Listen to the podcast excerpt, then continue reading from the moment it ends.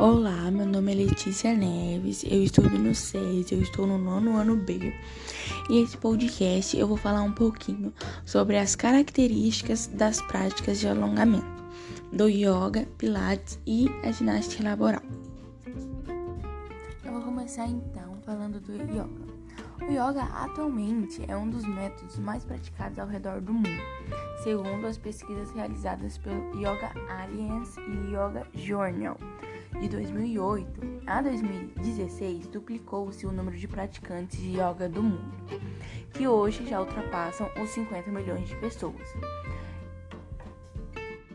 Yoga é um termo originado do sânscrito, uma língua também milenar, falada pela civilização védica na antiga Índia, e significa união. Essa união é claramente representada nos exercícios, um processo que une e integra corpo, mente e emoções. E essa é e essa integração, esse centramento que o praticante atinge, que torna seu corpo mais equilibrado, da mesma forma que sua mente, pensamentos e sentimentos.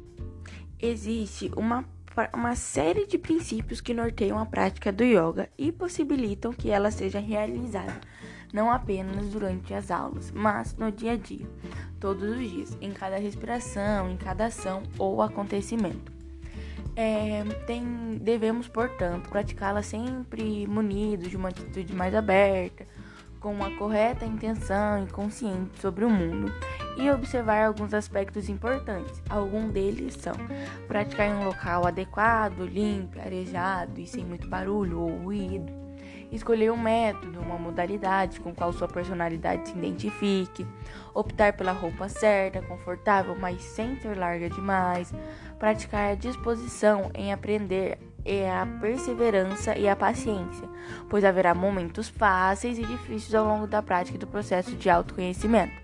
Praticar também pelo menos por duas vezes na semana, em duração mínima de 20 minutos, para ser possível acolher os benefícios da atividade.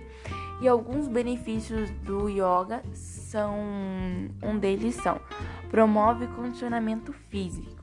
Como essa prática é uma prática bastante física, com um trabalho consciente sobre o corpo, os exercícios, técnicas e posturas melhoram a resistência e o fortalecimento dos músculos e trabalha toda essa área de forma mais ou menos intensa, dependendo do estilo e modalidade praticada de forma constante, constante e progressivamente. Tem também outro benefício: ele alivia dores corporais. Ao praticar yoga, o indivíduo desenvolve progressivamente uma maior consciência corporal. Isso reflete em sua postura, já que ele terá maior percepção da forma como anda, como se senta e sobre a postura do momento. Identificará também sinais de tensão no corpo. Esses são só alguns, bem pouquíssimos é, benefícios do yoga, mas tem vários. E agora eu vou falar sobre o Pilates. O Pilates é um método bem antigo que ganhou seu espaço entre as pessoas por garantir diversos benefícios aos que praticam. Desta forma, ele pode ser considerado como um grande influenciador para melhorias do corpo e da mente em diversas fases diferentes do indivíduo, sendo ela reabilitação ou melhora do condicionamento físico. O método trabalha vários grupos musculares ao mesmo tempo, através de movimentos suaves e contínuos, com ênfase na concentração, no fortalecimento e na estabilização dos músculos centrais do corpo, que é o abdômen, coluna e a pelve.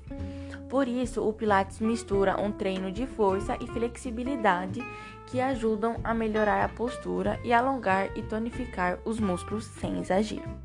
Os exercícios do Pilates têm por objetivo focar na qualidade dos, dos movimentos, ao invés da quantidade, deixando o praticante revigorado após a prática. Um dos movimentos do Pilates priorizam o equilíbrio. Assim, nenhum grupo muscular fica sobrecarregado e o corpo trabalha de forma mais eficiente qualquer movimento, desde a atividade do dia a dia até a prática esportiva. Muitas pessoas usam Pilates também quando tem dor na coluna, quando tem algum problema na coluna, no joelho ou algum desses movimentos. Assim, melhora a dor e a condicionalidade física. Agora, a ginástica laboral. A ginástica laboral é um tipo de ginástica realizada no trabalho com exercícios de curta duração, entre 10 e 15 minutinhos, com o objetivo de melhorar a saúde e a qualidade de vida dos colaboradores. Os exercícios que utilizam técnicas de respiração, alongamento e correção de postura evitam doenças ocupacionais e o surgimento de dores e lesões. Ela envolve técnicas de alongamento da cabeça, tronco, membros superiores e inferiores e técnicas de respiração. Durante os exercícios é trabalhado percepção corporal, reeducação de postura e compensação muscular. A ginástica laboral apresenta baixa intensidade e tem como objetivo melhorar a saúde dos colaboradores. Além disso, é indicada para melhorar o sistema cardíaco, respiratório e esquelético, reduzir a sensação de fadiga e esgotamento, esgotamento ao fim do dia, combater doenças ocupacionais como ler, dor, estresse, depressão e ansiedade. Aumentar também a atenção e a concentração, melhorar a consciência corporal, que é melhora do condicionamento físico, flexibilidade, coordenação e resistência. Minimizar a monotonia e sensação de tédio e infelicidade descontrair também e melhorar a disposição. Esses são apenas um, alguns indicados e também alguns benefícios da ginástica laboral. Uma curiosidade da ginástica. A palavra laboral vem de labor, que significa trabalho.